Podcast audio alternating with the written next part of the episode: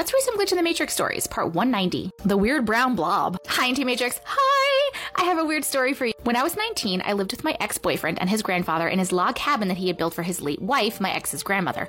Upstairs was the kitchen, living room, deck, dining room, and a bath. Downstairs was our bedroom, grandpa's bedroom, the laundry room, another bedroom, and his grandma's at home salon because when she was alive, she was a cosmetologist. I was fresh out of high school and I was babysitting my nieces for work at this point, and I also kept up the house, laundry, cleaning, cooking, and watched over the house when my ex and his grandfather traveled to maintain the apartments they owned and rented out. No one ever died in this house, but I definitely feel like there was something on the land before. My ex and I got a dog, as I would be very lonely when he was gone hours away for a week at a time working on maintenance stuff for the apartments. We named the puppy Rosemary. We rescued her, so she was a bit skittish, but she was a super loyal, protective, sweet dog.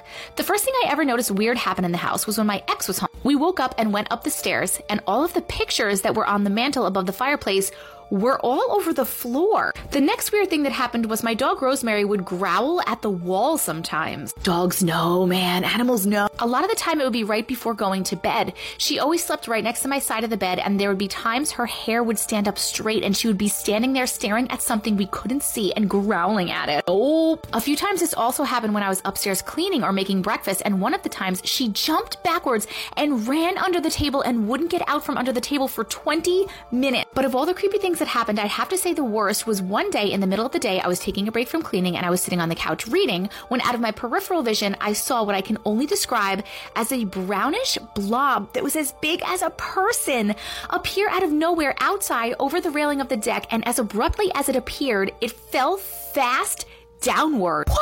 I turned my head to see what that was that I saw out of the corner of my eye, but by the time my brain registered there was something to even look at, it had already started to fall and I missed it.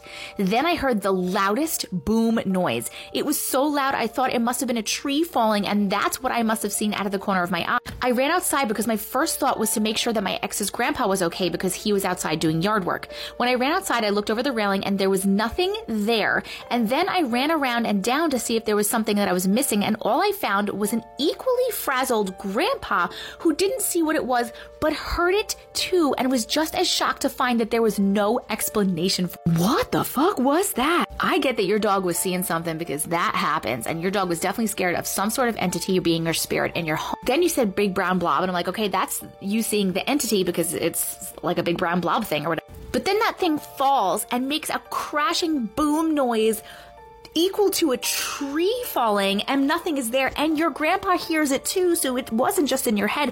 What was that? Short cast club